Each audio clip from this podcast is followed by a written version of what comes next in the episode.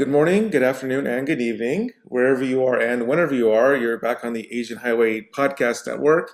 This is Erased, our weekly environmental news podcast. I'm your host, Pimo, one of your three hosts here on this amazing podcast. This is episode number six.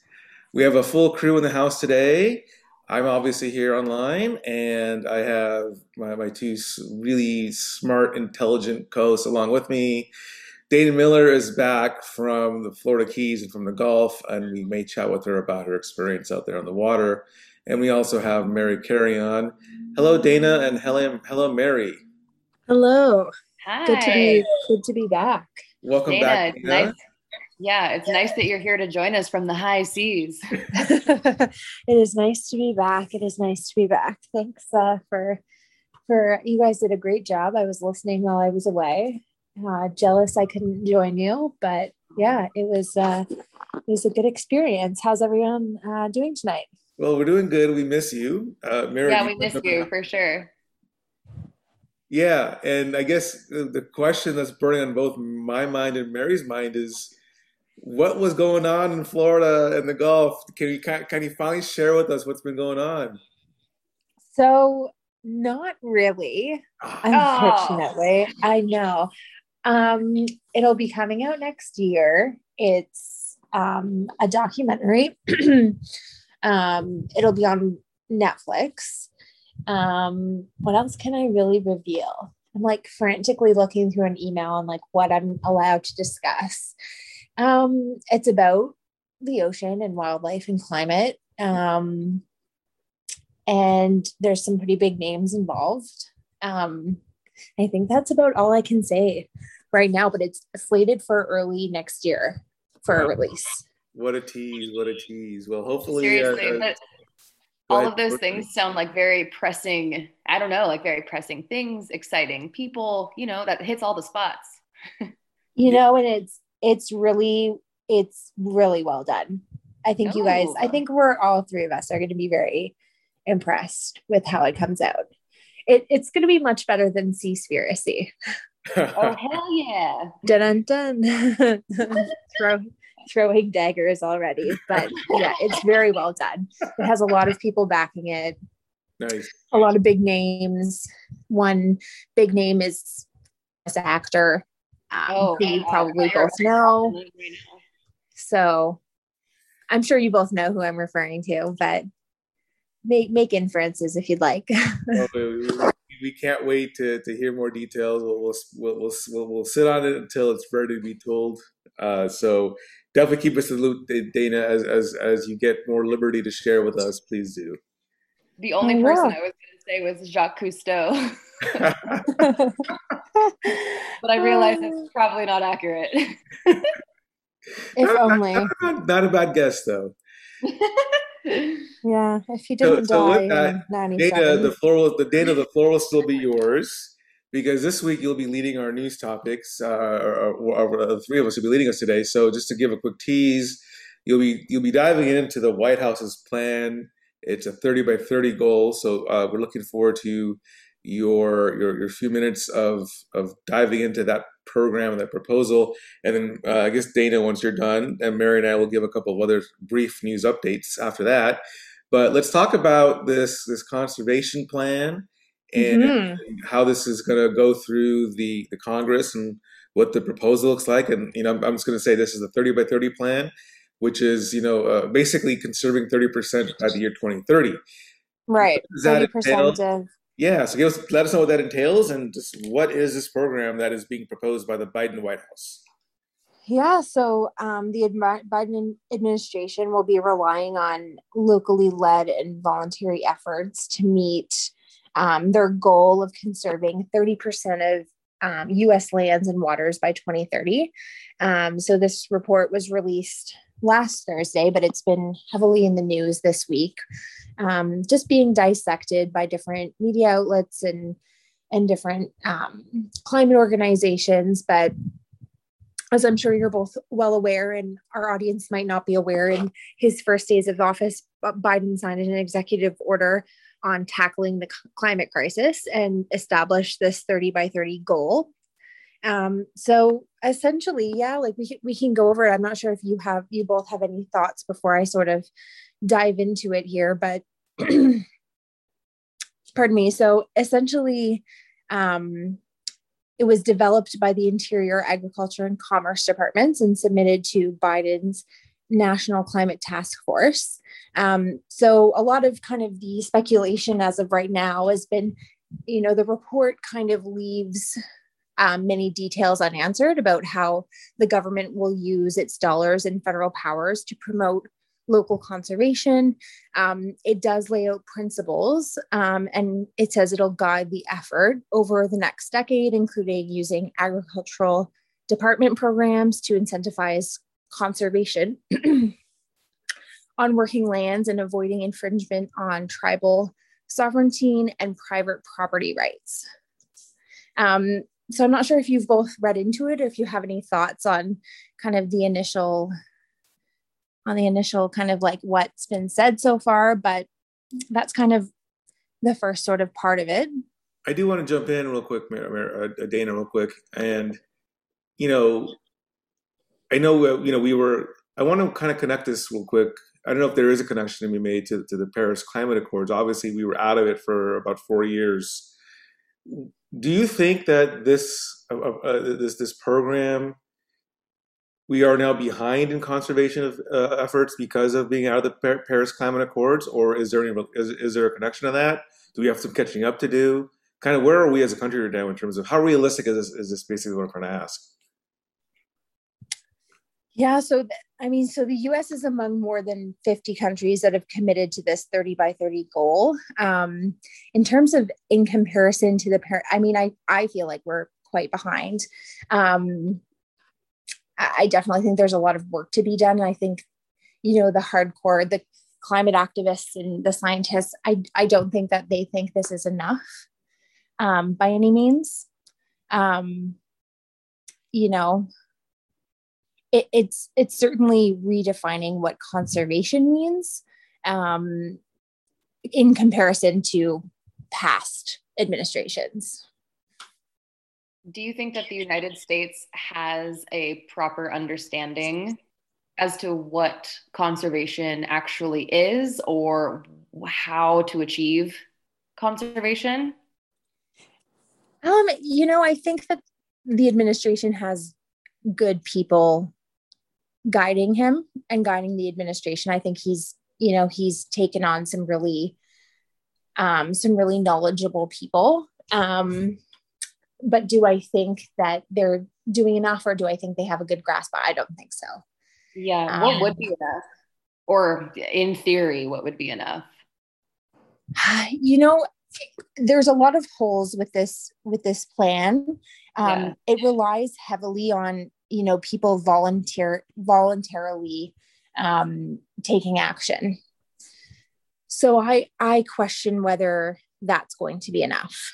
Right. Yeah definitely. I'm also you know kind of like in terms of what you said about the sovereign land sovereign tribal nations and i'm interested in you know the, how like how and what ways the United States is going to be incentivizing voluntary stewardship efforts on private lands. And by supporting the efforts and visions of states and tribal nations i'm just interested in the details there. I know that maybe those don't exist yet but it's going to be interesting to see like how that actually works. Um, i'm obviously completely for relations between our government you know the united states government and tribal tribal nations governments and also on a local level too it's yeah i know that things can get often contentious there just based on land and just the relationships between americans and tribal nations or usually american government officials and like you know native americans. It'll be interesting to see how toes aren't stepped on in that capacity. Mm-hmm. absolutely. What do you think pio do you have any do you have any thoughts on the on the news topic? Um, I, I, I there's a, there, there's a word choice or word play here. I guess I'm trying to try to dive into because you know obviously uh, the, the, the broad principle is protecting 30 percent of our of our land and our water by in the next 10 years, or the next nine years now. But I guess is is my another question, I, I, and this is a question I'm, I'm just asking rhetorically or you know broadly. This is we, we don't have the answer to this, but you know, there's conservation, but what's the difference between that and like protection, for example, or preservation? Uh, you know, I know, I know these, these, this is splitting hairs, but like, you know, are we? What are? It's one thing to conserve, but are, what are what are, are we? The, does this proposal go far enough in terms of protection, like water protection, protect, you know, because we hear about water rights and, you know, water protectors. You know, it's one thing to conserve water, it's another thing to protect water. And, right. and that's what I, I guess, what, how far do we need to go to make this thing actually work? Is conservation enough? Do we need to do protection instead? Right. I think that kind of dives into like, are these principles enough? Like, what are the actual actions that are that are happening? And even myself, after kind of reading through this full document, it's still kind of unclear. Um, you know, the identified key priorities are related to so sovereignty, consultation, representation, resources, and evaluation um, in terms of the you know tribal culture values and strengthening the nation to nation relationship and op- upholding the tribal sovereignty and self um, determination. But it, it, just seems very vague at this point um, like even after reading through this this full kind of report. So yeah and i know deb haaland is is newly appointed um, and likely has just like a lot going on and i'm sure we're going to be hearing more and more will be released as as time goes on. And i don't know if this is foreshadowing but th- this kind of happened in california a year or two ago. Uh, i believe i want to say if it wasn't last year it was in 2019 where there was a bill proposed in sacramento which is similar to what's being proposed right now in, by, by biden. It was a similar 30 by 30 plan uh, conserving 30% of California's lands and waters by the year 2030. Mm-hmm. And the bill ended up not making it out. It, was defeated in committee. There was widespread opposition to it. And the the reason why it was there was opposition wasn't so it wasn't so much that there was disagreement about the plan. Everybody everybody agreed with the principle of a 30 by 30. Okay, let, let's let's have these conservation efforts in play in the next 10 years, nine, 10 years, okay. But the California plan, at least, didn't fully flesh out what that would look like. And right. so it, it, almost became overbearing like, hey, we're just going to do this blanket, broad net, and, you know, there'll be unintended consequences with that. Now, of course, there's no silver bullet, there's no perfect plan. And there's always going to be someone who's going to be hurt by, by a, a conservation plan. There's always going to be a loser at the end it's just a matter of, of the greater good coming coming ahead. But I, I almost wonder if if if the, and this is just without again maybe just going off of what you're saying, Dana. Maybe there is some merit to like, hey, this is a, again on paper a, a, a great principle, a, great plan, and it, it'll be hard to get people to disagree in general with the conservation plan. And of course, we all want to make progress towards a certain goal in the next nine right. years. It's but hard to argue with few details. Right, and, mm-hmm. I think that, that that's that's the same question that, again with what happened in, in California, where just like, well, hey, we're everyone's in, in favor of it, but what is it?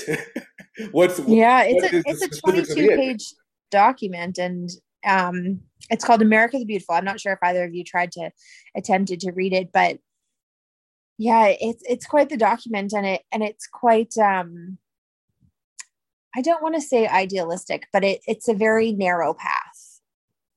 I feel like. Do you think um, it, do you think it runs the risk of kind of emulating the same result as what happened in California by not really passing because there aren't enough details for people to understand like what it would look like? I I think so. Yeah. Yeah. I think it definitely needs to be fleshed out quite a bit more. Well, it's, it's, it's, to Mary to piggyback on what you're saying, and and, and, and I think this fits with with Dana's reply as well. Is very basically on, on the on the Republican side, the, the first the first argument the Republicans had against this against this proposal, without even reading, this is right when the proposal was made, or right before the proposal was made, so you know they haven't read it yet.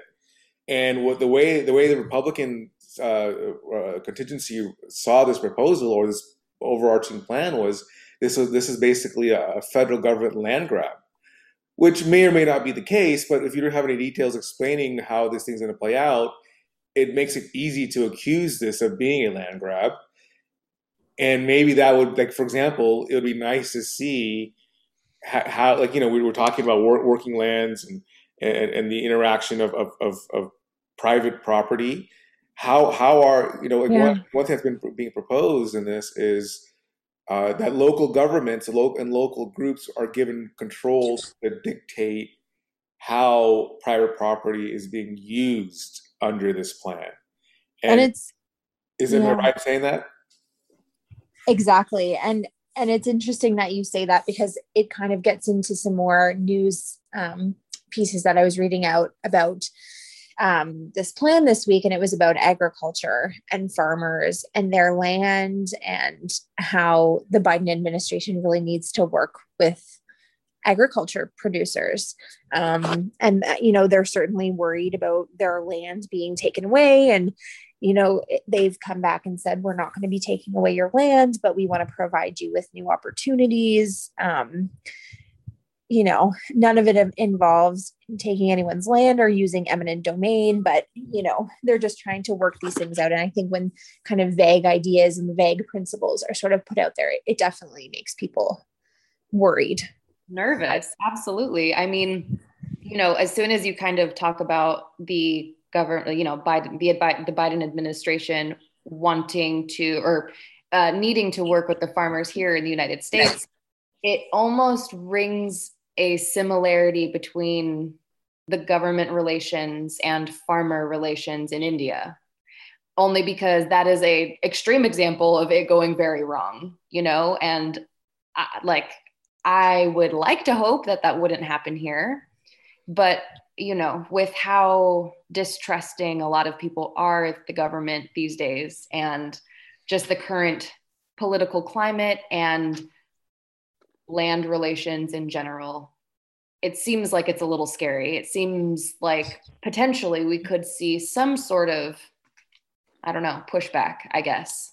In the US, yeah, and I'm I'm glad you flagged that because the USDA received, I think, 1,400 calls wow. from concerned agriculture producers, farmers, Whoa. You know, right, which is qu- quite a lot. Concerned because just like just like me reading this report, if you're you know, if you're somebody who's on the go, this isn't something that you're diving into. You're just sort of seeing headlines and seeing bits and pieces. It it can be very concerning for your well-being and for your family and for your future. Without the details, how is anybody ever going to be like, "Oh yeah, I'm for this. This is great." No one is.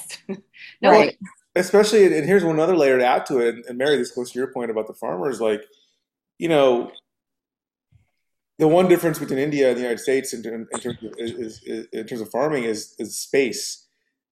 The United States geographically is a larger country, which means our farming interests vary from region to region. A farmer in California has completely different interests than, than a farmer in Iowa. It has completely different interests than a farmer in Georgia.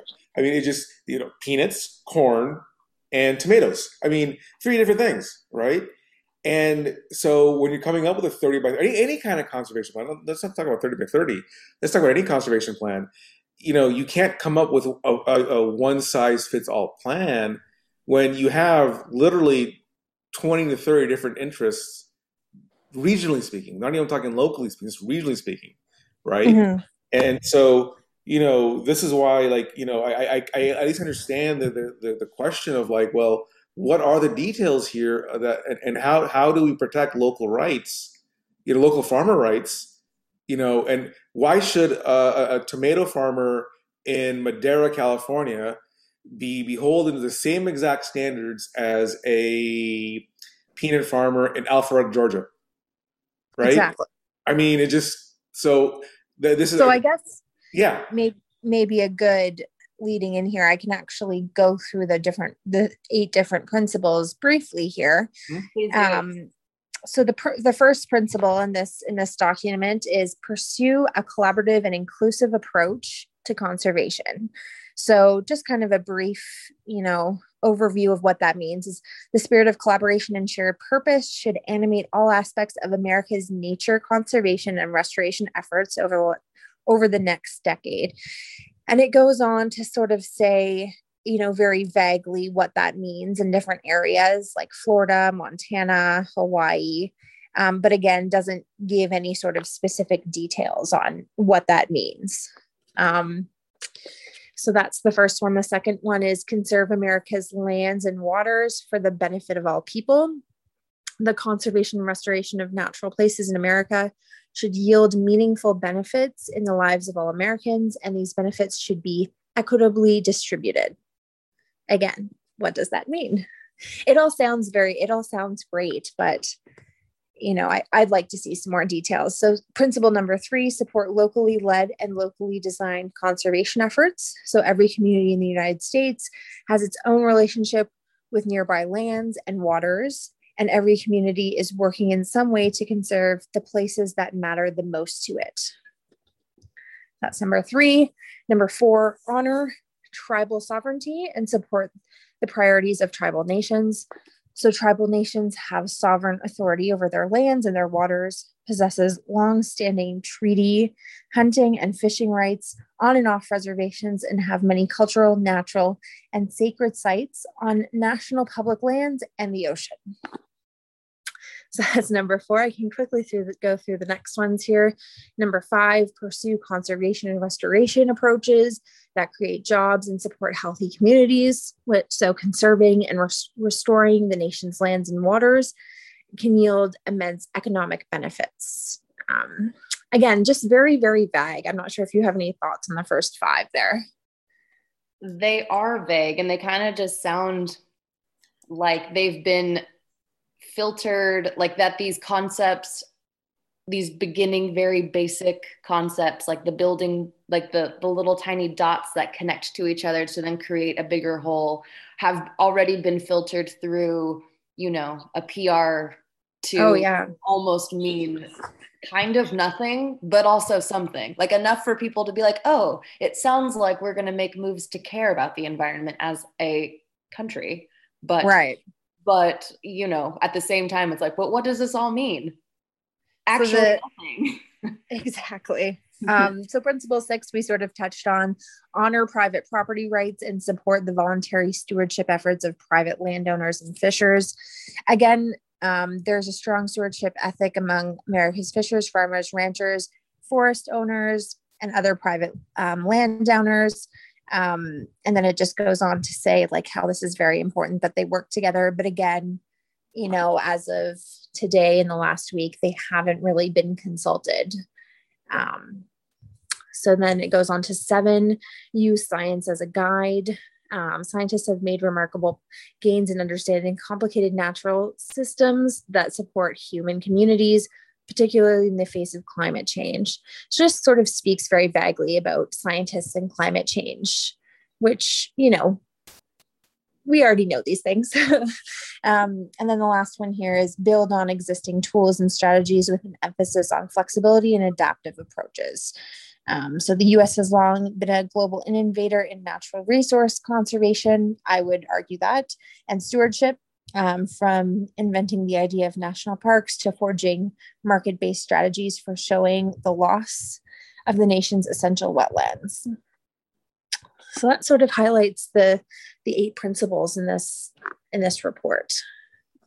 And you know what's interesting is like we're in 2021. I mean, today is what May 12th, 2021, where we're talking eight and a half years from having this become realized and knowing how slow government moves, eight and a half years is a long is not a long time. Uh, it's not a long time at all. I mean, it, it, may take eight and a half years just to come up with a plan, let alone right. executing the plan, which is a whole different thing, right? And one so, year per principle, right? right. So, but here, here's my question to both of you, and, and I, I want to take a step back because obviously the plan still has holes; it still has to be flushed out.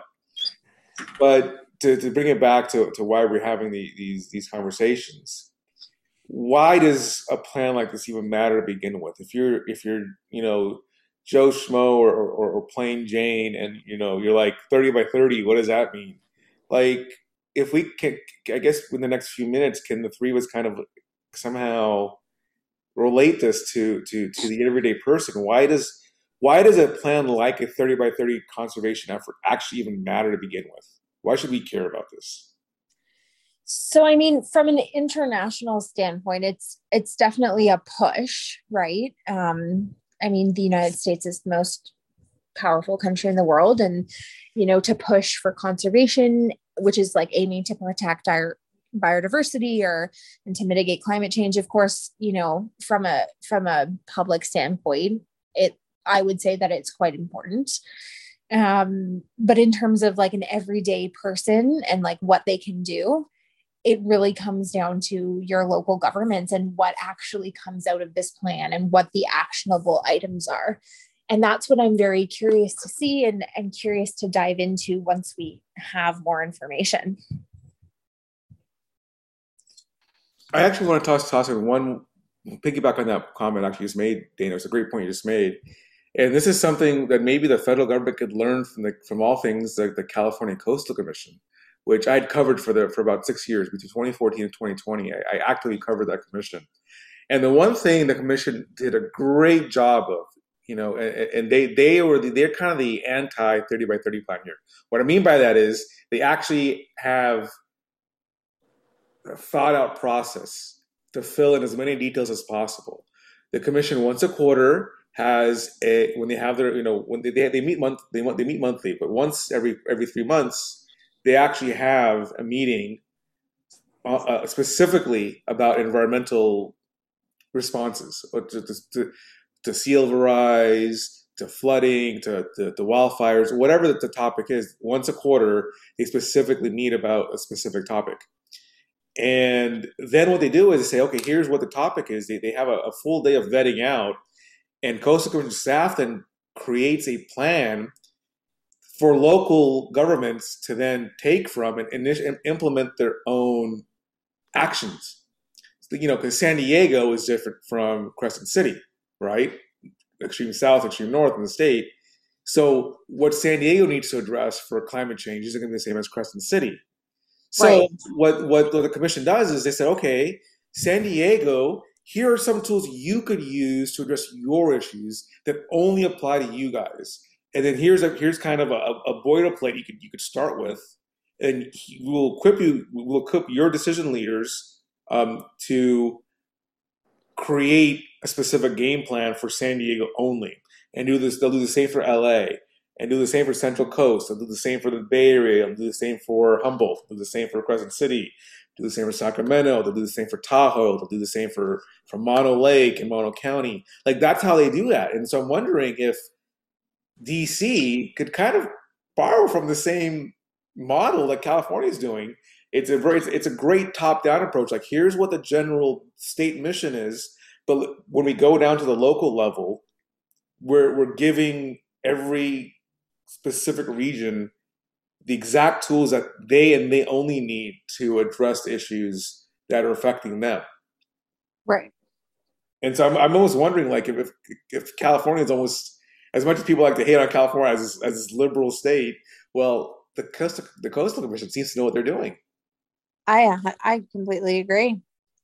I don't think that there's any way forward for mass reform that is general and a blanket for everybody, like blanket rules for everybody. I don't think that will ever work because of the nuances that are in every town. You know, everybody has different situations. Everybody's got a different water situation, even on a city to city level. Like what's happening in North Orange County water is much different than what's happening in South Orange County water and where they get their water from. You right. know, and same same with NorCal. I mean, like even just NorCal versus SoCal, it's way different. And so, I mean, even in the fire with like the fire situation that we're also trying to tend to here in California, the fire plan in Northern California is different than the fire plan in Southern California. And it has to be because of the different types of environments in both places. So I think the only way forward is definitely paying attention to the nuances in each city and adapting a plan details that are going to address those issues in that town. You know what's so great about hearing what, what you just said now, Mary? Because it's it's great because this directly applies to the EPA, believe it or not, the history of the EPA. And I don't know if any people know this. I mean, you know, the EPA was created in the 1970s, in the early 1970s, specifically by Richard Nixon, So a Republican administration created the EPA. But here's why the EPA was created. I don't know how many people actually know this. The reason why the EPA was created was to do the opposite of what you just said, was to create a mainstream one blanket approach fits all. Because what was happening in the 60s, you know, uh, specifically with car manufacturing, is a car had to be built differently for New York than it was for California. And right. Texas versus Wyoming. This so, was Nixon, right? This is this is this is the, the era of Nixon. So, so if you go pre-Nixon, go back to Johnson and Kennedy. Uh, right. The paradigm that existed back then was you didn't have uh, a mainstream set of rules that applied to car manufacturing, right? So Detroit was like, well, wait a second, we got to make if we're making a, a, a Dodge Challenger, we got to make a, a, one Dodge Challenger for New York, a different one for California, a different one for Washington. Well, why should we make 50 different Dodge Challengers? Let's make one Dodge Challenger goes to all 50 states. So they campaigned Nixon once he was in office to create the EPA to federalize environmental protection. And it was the, it, the EPA was created specifically to protect Detroit. That's why the agency was created. Of course, it's, it's grown to a whole different agency ever since. But the original intent of the EPA was specifically to protect to protect Detroit, and Detroit did not want to spend the money of adjusting envir- uh, their cars for environment, environmental regulations. So they wanted a blanket, one size fits all approach to, to car building, and that's right. why the EPA was built or made. And of course, EPA has since changed dramatically, but you know it, we do have precedent, you know, from 50 years ago of the government trying to solve problems with a blanket one size fits all approach. And this is what the as as well intentioned as this 30 by 30 plan is, we do have and, and hey, look, this is something I don't care if you're a liberal or a Democrat or a liberal or, or, or conservative.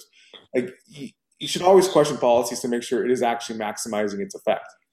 And right. The, the EPA employs 14,000 people. How many of those people are being utilized to their fullest. Right, right, right, right. And so we also need to ask the same questions to, to, to, the Biden White House. And I know we're saying this all, you know, as the three of us are supporters of Biden. I, of course. I, I know, I know that, but that doesn't mean that our faith is blind. And we, we that separates we, us from other people. right, very much so. So I, I guess that, that those are my parting thoughts. Is uh, and I'll let you guys both chime in with yours in a second. But my, my parting thought is uh, this is a well-intentioned plan. I do hope to see it come through, but there do there, there, we do need to see some added details and what what's the execution. I mean, are, how realistic is it to actually have something executed by 2030? Not just oh hey, this is a nice plan, and then 2030 comes by and nothing's happened. What are we doing to actually get there now? We need to start working today. And, oh yeah, that's where I completely agree with you. I think that um, you know, like I said, it's a narrow path for the ambitious plan. And I think we really do need those specifics. And I think once those get fleshed out and, and, you know, things kind of get rolling, I'll be a lot more inclined to, to sort of, I'll see it, you know, believe it when I see it, I guess. Sure. As I'm just very skeptical.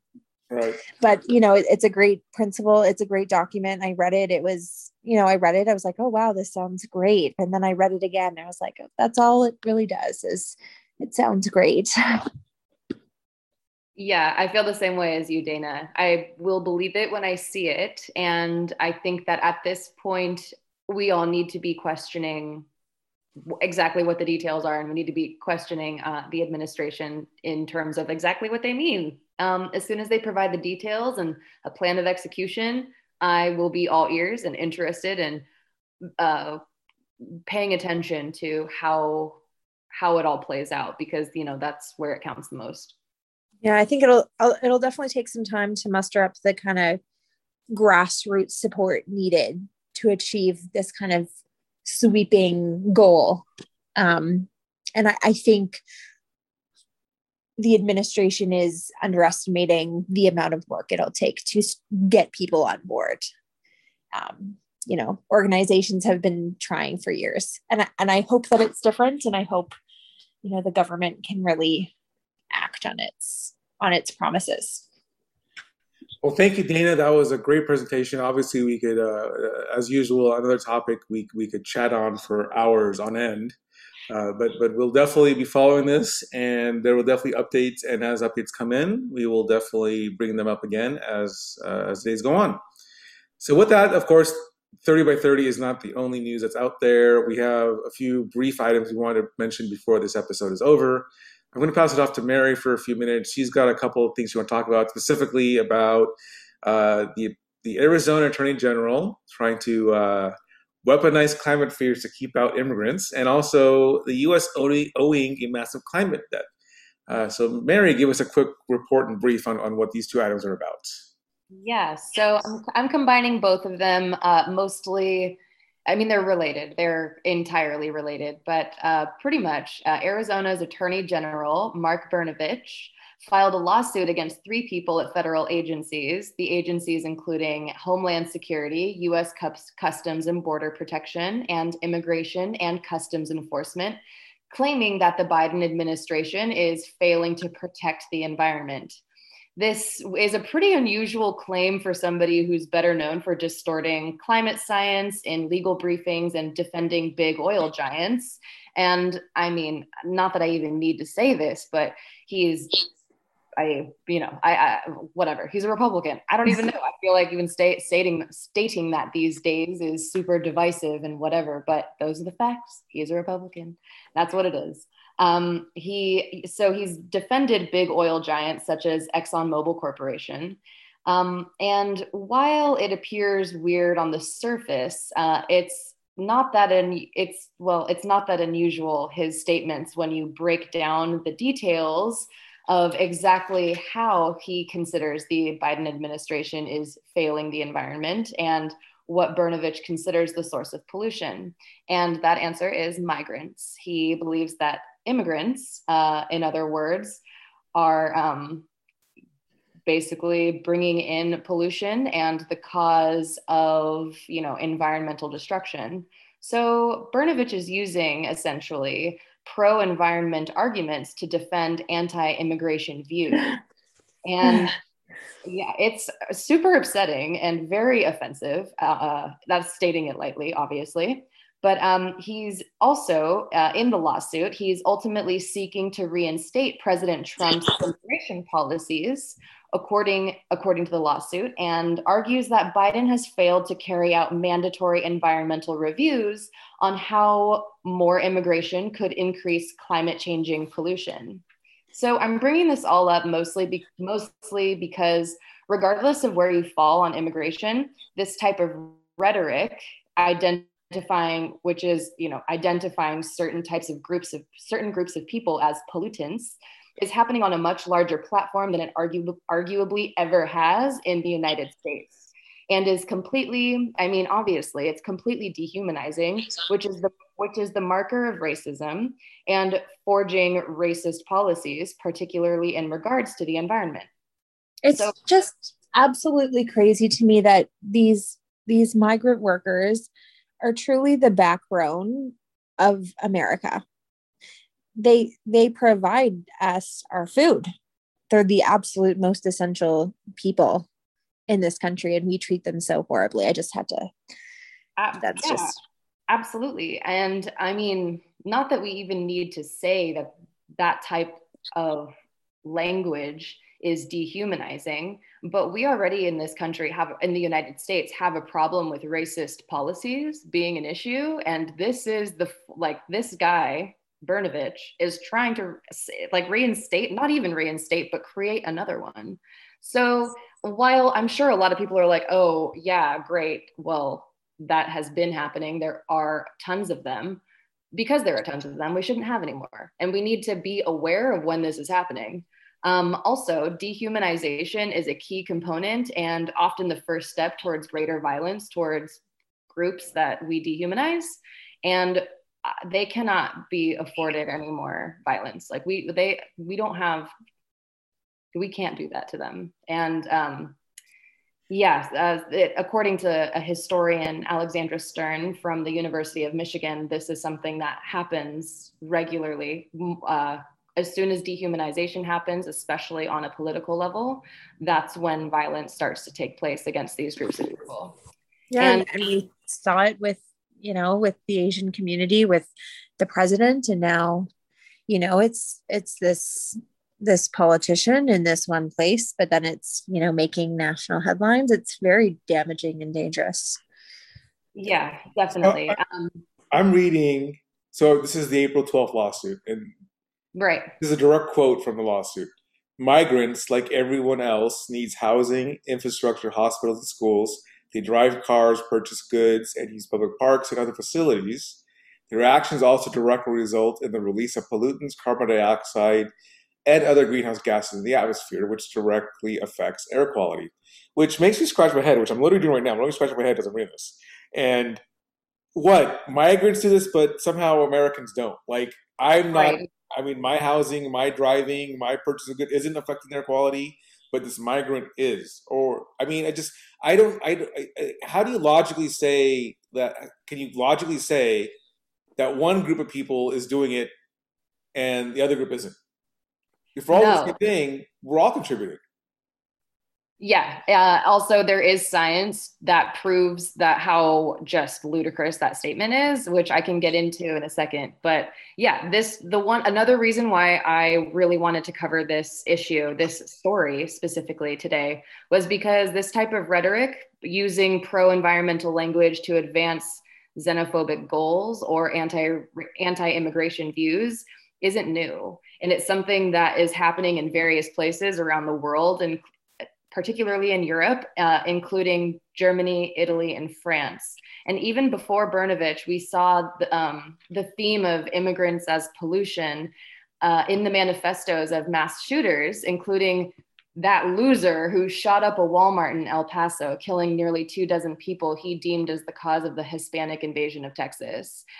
It was also in the manifesto of the guy who shot up the mosque in, was it Australia or New Zealand? Yep. Uh, Australia. Um, yeah. So we have seen like this is a theme and it's happening, and it points to uh, a larger. It points to a larger concept of something else that's happening, which is eco-fascism. Um, just.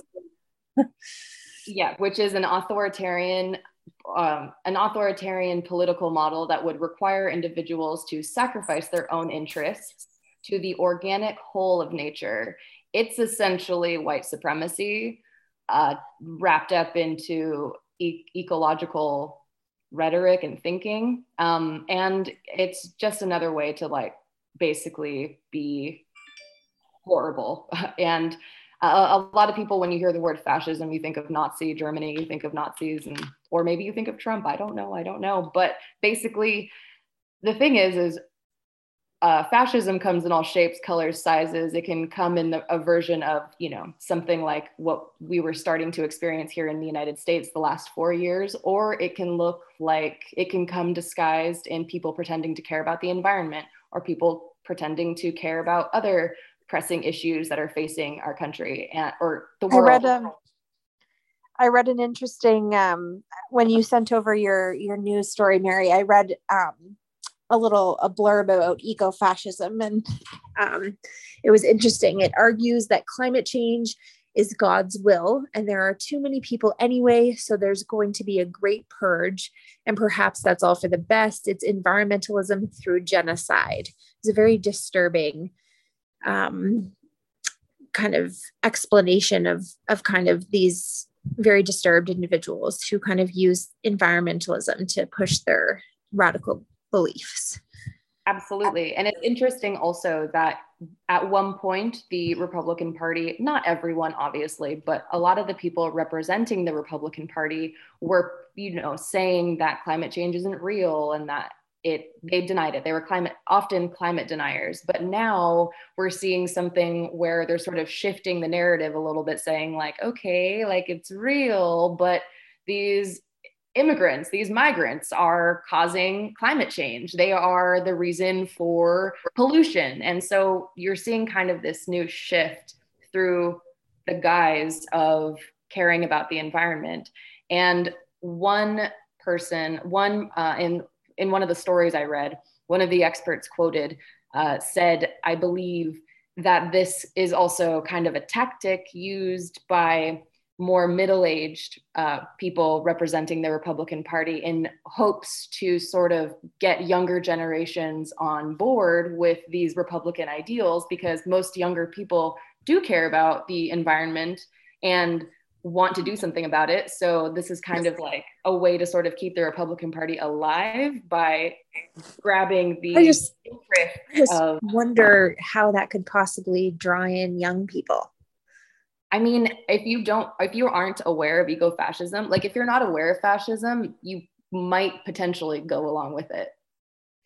You know, I don't know. I don't know. It seems or, insane. Or might, or might, or might just be other other way. Where just it's it's it's a way to just oppose Democrats. I mean, there are plenty of Republicans out there who are Republicans because they don't want to be Democrat, and so you know, so that that might be the easy hook of like, oh, these these uh, this this Green New Deal is is was way too overwhelming. It's socialism. I can't go with that. I agree with environmental, you know, policies, but not socialist environmental policies. So I can't go along with that side. So I'm going to come over to this side. I mean, that could be another another avenue, to, another hook uh, for, for for for people to, to to switch over to another side that is an oxymoron. I don't know.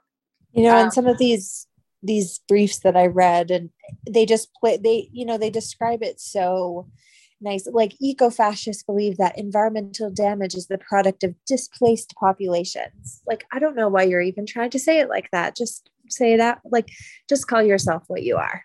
Yeah. Agreed. Totally. Yeah. Um, I'm just going to read off some very, some studies that kind of show how ridiculous this entire, that entire argument of Brnovich's uh, lawsuit is, what it, what his lawsuit is even founded on, and it goes back to what you said, Pimo. What made you scratch your head? Uh, in a 2000, there's there's two studies. Uh, in a 2011 study published in the Journal of Population Research and Policy Reviews, scientists analyzed federal pollution data in 183 different metropolitan areas and determined that immigration does not contribute to local air pollution levels across any of the seven pollution measures um, examined. So there's different levels of how people or how scientists take pollution into consideration, and none of them were increased by uh, by immigration.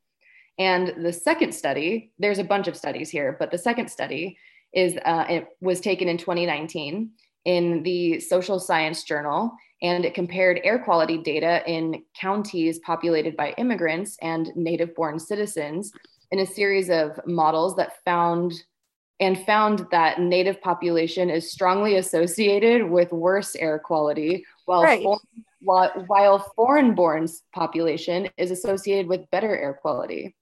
Of course it is. Yeah and then one last one, a January 2021 study in the Journal of Population and Environment looked at state level data from 1997 to 2014 and concluded that immigration may indeed yield environmental benefits and that environmental quality may represent an important factor for amenity influencing immigration flows and that there's actually benefits there's actually uh, in, uh, beneficial beneficial impacts from immigration to society to communities where they immigrate to.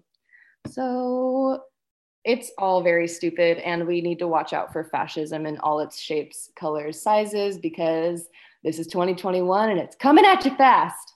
And uh, uh, let, let me guess, Mary, those, those studies were all funded by Antifa, right? Which is why we can't take them seriously, right? I'm being sarcastic, of course. no, no. Of course. yeah. Thank you, Mary, for those updates, uh, the, for that for that news story, and uh, hopefully, hopefully, uh, this this lawsuit doesn't gain any traction. I doubt it will, but you know, you never know. But never hopefully, know. it's tossed out as, as fast as it was put as as fast as it was put together. So transitioning to uh, a couple quick items that I want to talk about real quick, and I'll, I'll, these are, are, pretty short, but I'd love to hear both of your thoughts on, on, on these.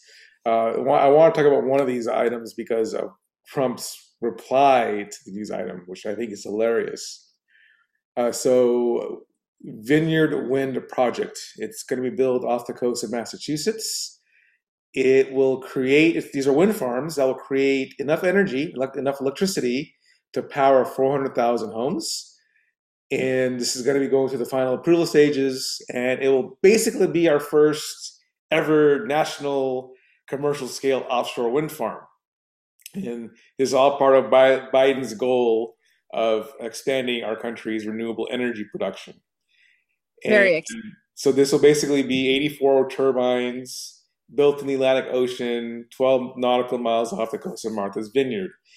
Martha's Vineyard, as, as you may or may not know, uh, was uh, is a popular spot for presidents to go vacation. There's also this, I believe, the filming location for Jaws.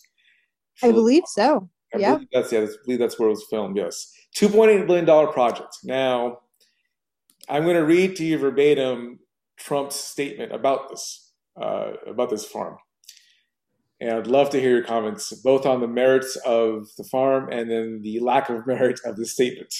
Statement is Congratulations to Martha's Vineyard in Massachusetts for the privilege they will have in looking at massive windfalls, oh, or sorry, massive windmills that that have been approved by the Biden administration and are being built in China, of course, as part of an extraordinarily large wind farm.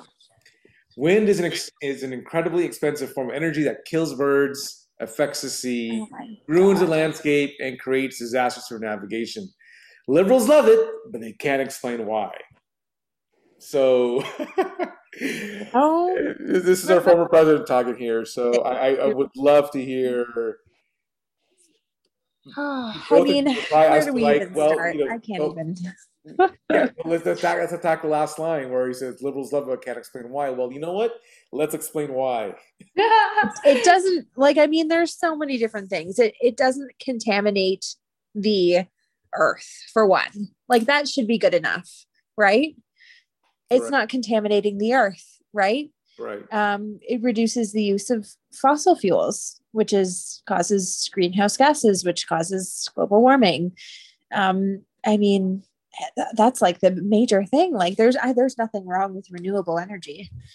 Right, and then we, uh, Mary, as you and I well know, when we drive, and, and even Dana, I mean, you've been to California, and when you drive on that 10 freeway east of of the LA area, and you're going into the Coachella Valley, into the Palm Desert, and you look left and right of you, you see a bunch of windmills. You see these whole these large wind farms, which has been powering the, the, the, the Southeast California desert for decades.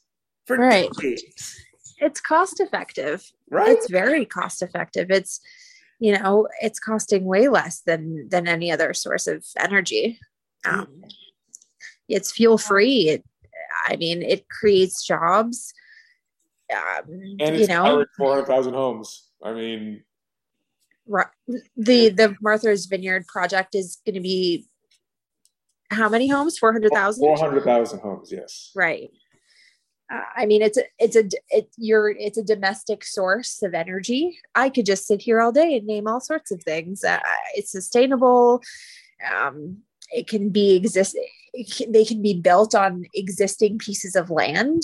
Um, uh, there's just so many different. You can't argue with this, you know, unless you're crazy. And I, well, and, and we could one could definitely argue that that President Trump is crazy because even the one line he says, like, "Oh yeah, these these, these turbines are being built in China," he's one to speak. His made in America, his "Make America Great" hats are made in China. right. I mean, you know, the one the one thing that he's that, that that's iconic about Trump is a China product. So who is he to complain about what's being made in China? He's crazy. That whole like as if everything that we've said thus far between you guys isn't enough isn't enough, we we should look to other countries that already employ this strategy and how effective it is in other countries. Like in Germany, for instance, it is a an incredible power source. I think I think in 2020 onshore wind contri- onshore wind power so so wind turbines contributed almost to 20% of Germany's net power production that's a lot. I mean, that means that that's that's a ton. That's a ton of power that is gained and garnered from a natural, like basically a, a naturally a natural resource. Essentially, like we're taking. I I just can't. Like that's. I mean, so as I read about this, I and it it's been picked up by the Washington like major media outlets have picked this up, and you know, and I think it's 2017, either 2017 or 2018, the US wind sector was employing about 100,000 people. Mm-hmm. After, you know, 4 years that's probably gone up quite a bit, but we're already employing so many people and and by 2050 it, it should be employing what 600 700 800,000 pe- people in manufacturing installation maintenance support services. Um, i mean th- this is just a booming industry. This is where the world is going. And, yeah. and i are, can't these imagine. are, these are real domestic jobs that, that you know we, you know like oh you know the democrats don't want to just you know pay everybody to not work. No wait here we are literally building infrastructure. Literally building right. infrastructure. Where, where, where are the handouts here these are actual real jobs. Yep, and it's you know the P- Department of Energy is the one putting out these statistics, and oh, but they probably cook, you know, because you know the liberals have to cook the numbers, right? uh, yeah. yeah. Okay. Well, transition to our last news item, and this is related to Mary's news item because it raises a very interesting point about where our pollution actually comes from. Hint, it's not immigrants. The headline reads Air pollution from farms leads to 17,900 US deaths per year. This is a study that was conducted uh, in North Carolina. Well, North Carolina was one place. So apparently, uh, hog feces uh, at a pig farm are so toxic. Uh, they carry a bunch of hazardous gases like methane and ammonia and hydrogen sulfide that is actually causing people to die. It's uh, the first of a kind study done out of, uh, I would say, Duplin County, North Carolina. And it is these kinds of farms, these are American farms with American workers that are leading to nearly 100 deaths a year. And they're directly tied to emissions by pigs. And so, so we're talking like methane, we're talking, yeah, we're talking ammonia, methane, methane ammonia, sulfide. sulfide. Hold on. So hold on. It's not even death by pigs, it's death by pig shit. Is yes. that accurate? Okay. accurate. Yes. That is that is hundred percent accurate. Just wanted to clarify. Yes, it's it's it's not even pigs, it's pig shit. and and you know, and so this is like you know and, and hey look livestock we love our meat in this country. And you know we all we all eat a lot of us eat a lot of meat. And i'm in texas where meat is a rite of passage. And here is you know this there, there are people dying because of our of our meat consumption. And there's even a breakdown here of livestock responsible for fine particle pollution. And they have two sides of this graph. This graph is annual deaths linked to animal based food and deaths linked to plant based food. It is literally four to one. For every four deaths that are caused every year by animal based foods, there's only one death for plant based food. So, beef, for example, there are 4,000 deaths a year that are linked to, to, to beef consumption. 3,300 deaths per year tied to pork consumption, 1,300 deaths a year tied to chicken consumption. Okay. Compared to, on the plant based side, then this is the highest number here 800 deaths per year tied to grains, another 800 deaths a year tied to sugar. The, the, the discrepancy is, is, is quite noticeable five to one beef to corn or beef to grain. And so, you know, clearly it's not immigrants who are causing deaths here and pollution. It's fiction, literally fiction. So, thoughts? I mean, it's t- this is crazy. I mean, beef is by far the biggest, you know, generator of greenhouse gas emissions. I think we all know that, right? Right. Um, so meat production is bad for the en- environment. Um, I just don't, you know, maybe I'll let Mary talk. I need to take this in a little bit. it's a lot to take in, right? it is a lot to take in. Um, I'm curious to know a couple things. Who fund? Who is the? Who did the study?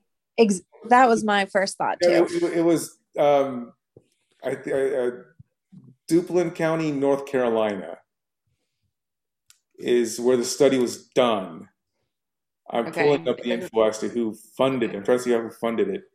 So this is Okay. public. The, the, the research is published in the Proceedings of the National Academy of Sciences, which is uh, a legit publication, is and the the Proceedings of the National Academy of Sciences.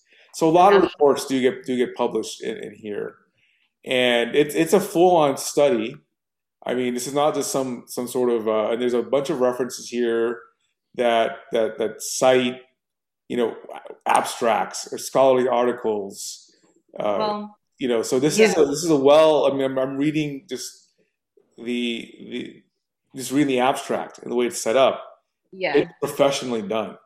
I am I am definitely in the belief that obviously some of the factory farming that we do in this country is atrocious and it's really fucked up and I think that like and that's putting it lightly. I don't think that we know how to take care of animals in this country, so I wouldn't be surprised if those findings are accurate. I wouldn't be surprised if the animals that people are consuming in this country for the most part are toxic based on what they eat and what they're fed and therefore Yes. therefore producing extremely toxic feces. I wouldn't be surprised. I mean i'm sure that even humans based on how poorly humans in the in the united states generally eat not everybody but generally are also producing very very toxic greenhouse gas shits because of all of the bad things that they're consuming in their body you know?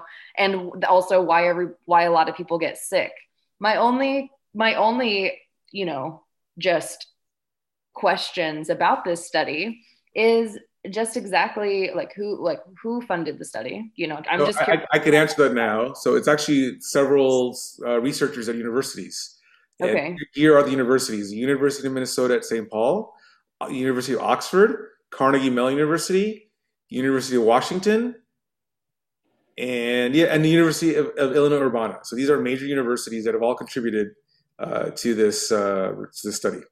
and there's no doubt in my mind also that eating green eating like not eating meat is better for the environment also likely i mean people also don't the same way that almost everybody is dehydrated almost everybody doesn't get the proper amount of greens that they and uh, natural food consumption that they should be eating just on a dietary level um, so there's that too and that's kind of how i feel. I feel like you know obviously eating greens is very important. I don't know if it's all uh, you know animal feces or you know pig feces that is uh, causing you know this type of pollution but i wouldn't doubt that some of it is and obviously factory farming like i said is not done well in this country that's for sure.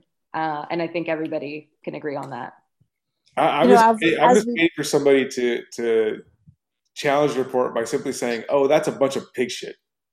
Oh, God.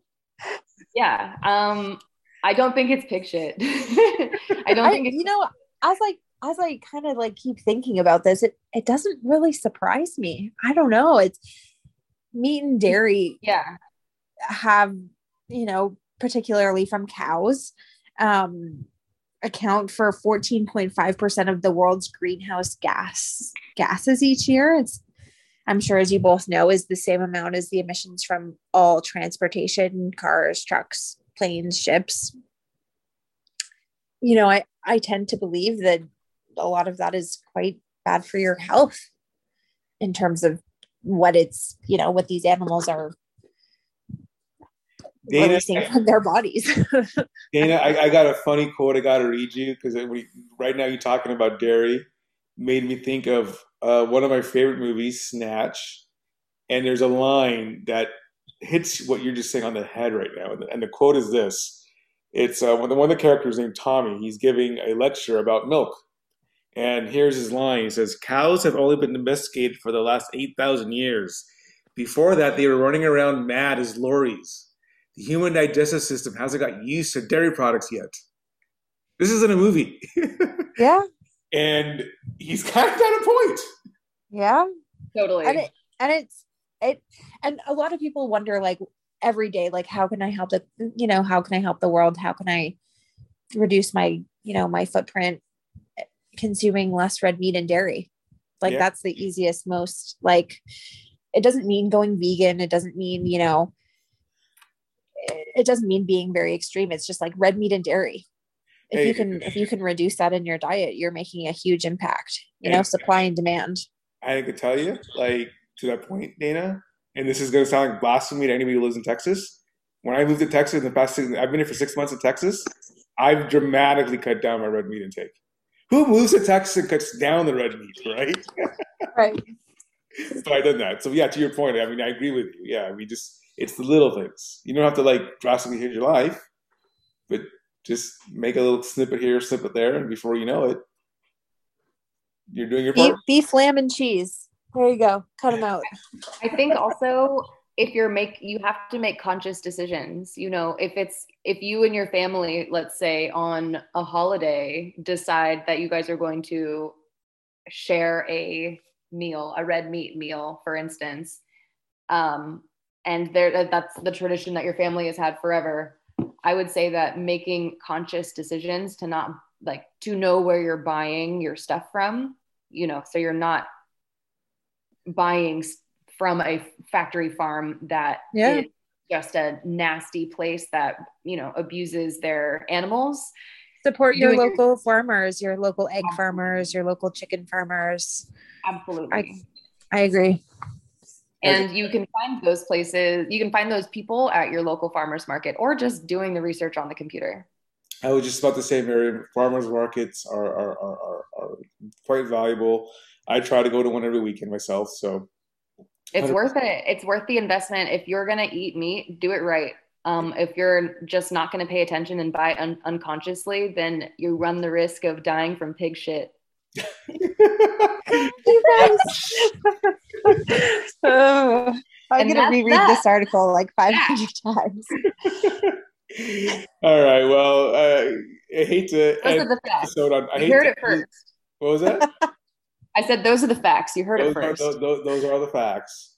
And the fact of the matter is, we're ending this episode on pig shit. So, I guess happy day, everybody. Try not to die on pig shit. So, on behalf Hold of your breath. here uh, at Erase, I do want to say definitely thank you for listening.